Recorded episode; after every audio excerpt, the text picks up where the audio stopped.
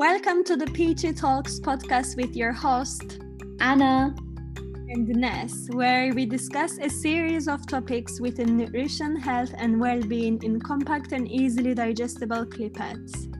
Each podcast will feature a topic of interest where we delve into concerning misconceptions, discuss leading scientific evidence, and each suggest three practical recommendations to take home. Hi, everyone. Hope you all had a fantastic week and welcome back to the fifth episode of Peachy Talks. This week, we are going to talk about obesity, which is a global health epidemic and one of the leading cause of deaths around the world.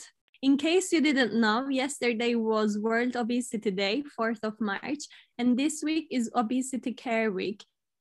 For myself and Anna wanted to pay a special tribute to this week as we both specialize in the field of obesity. So let's make a start by explaining what is obesity in simple terms. So obesity is a complex progressive disease which is characterized by um, excessive accumulation of body fat. And most people blame obesity um, on poor dietary and lifestyle choices, such as unhealthy diets or lack of physical activity. However, it is important to say that obesity is not just about nutrition, it is a multifactorial disease with a strong genetic component. Statistics show that 800 million people are currently living with obesity. It is projected that if current trends continue, more than 1 billion individuals, or 20% of the world's population, are predicted to be obese by 2030. Now, as well as adult obesity, childhood obesity is expected to increase by 60% over the next decade, which will reach 250 million by 2030.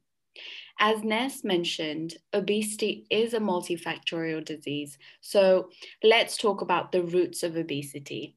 There are a number of factors contributing to obesity, like genetic component, hormonal and metabolic factors, psychological and behavioral factors, cultural and socio-economic factors, chronic sleep loss, which is basically poor sleep, dietary and physical activity factors, as well as other factors including medication, major life events, availability in terms of third world countries, um, limited access to healthcare, and the influence of media and marketing.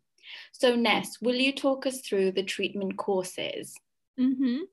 Um, so when we take all these factors into consideration, we can clearly see that the treatment obesity is not as simple as eat less and move more.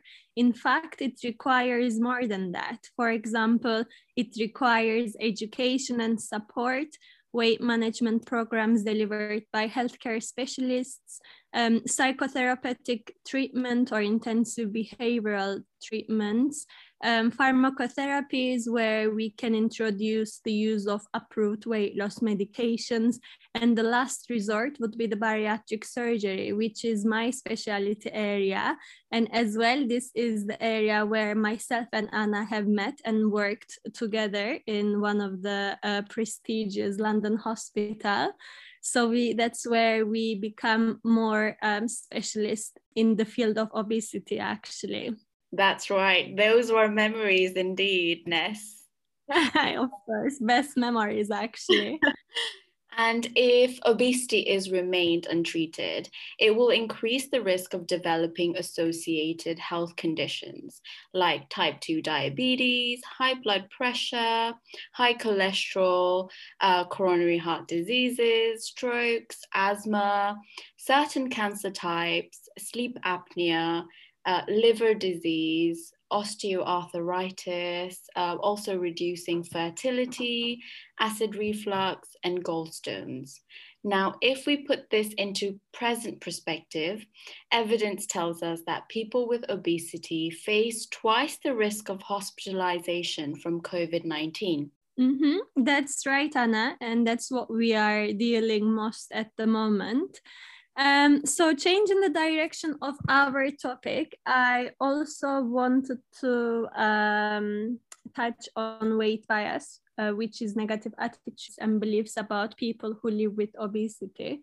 But before we talk about that, I just wanted to mention that we have um, made a little survey on our Instagram page. We have asked the audience what they thought the relationship of obesity and eating disorder was, and the uh, answer was mainly based on food or coping mechanism, comfort eating, or driven by emotions.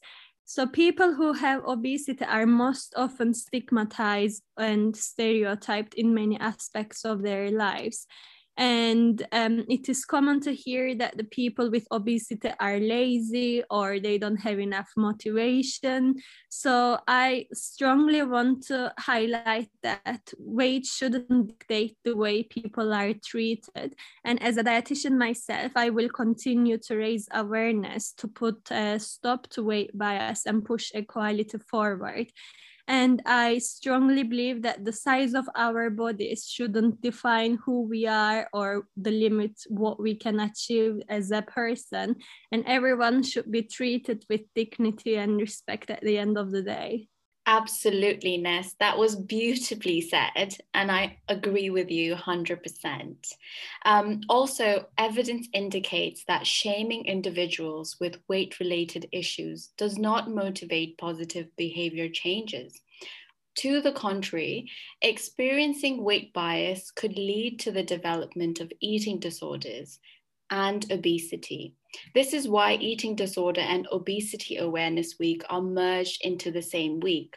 For example, individuals with obesity experiencing weight stigma often turn to unhealthy eating behaviors in line with eating disorder symptomology, such as fasting, extreme dieting, frequent episodes of binge eating, and compulsive exercise.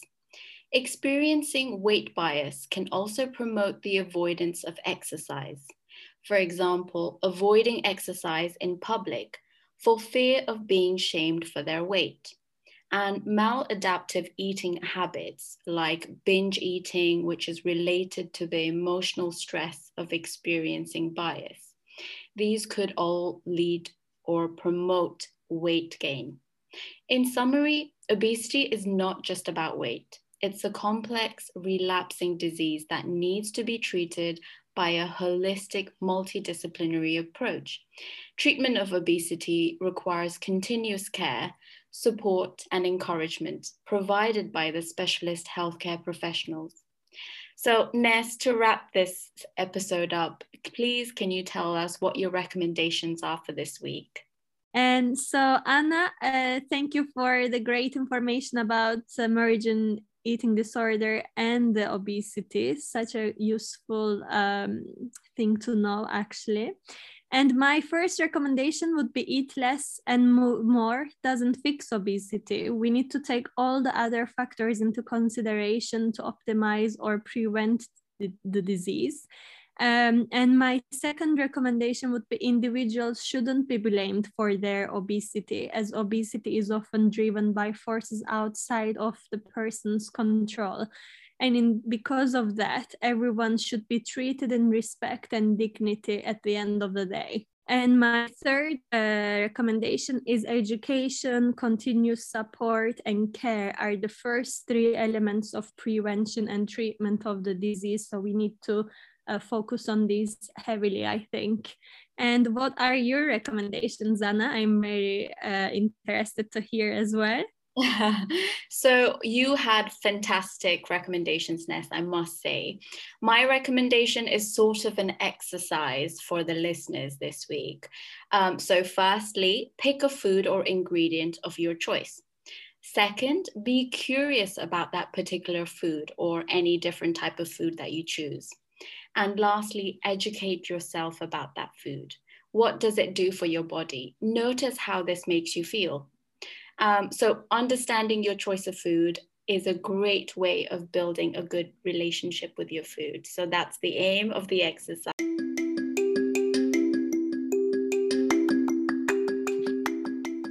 That's great recommendations, Anna. So I would like to thanks for everyone joining us this week.